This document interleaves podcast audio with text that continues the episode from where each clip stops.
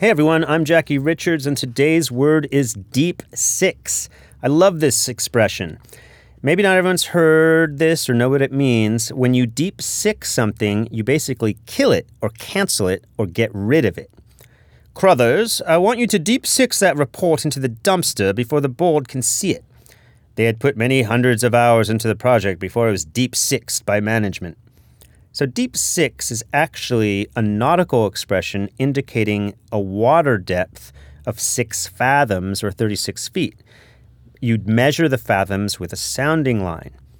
Because something thrown overboard um, that sank to greater than six fathoms would be difficult or impossible to recover, deep six came to mean unrecoverable or to make something unrecoverable they would actually yell on the mark if the water was at the mark for like three or five fathoms. But if it was between these marks, you'd yell out by the deep, and then how deep they estimated to be, like by the deep eight or by the deep six. But six also is the usual depth graves are dug, six feet. So it had the additional meaning of to, gil- to kill or bury someone, which gives Deep Six a slightly menacing quality as it implies not just unrecoverable or lost, but killed and dead.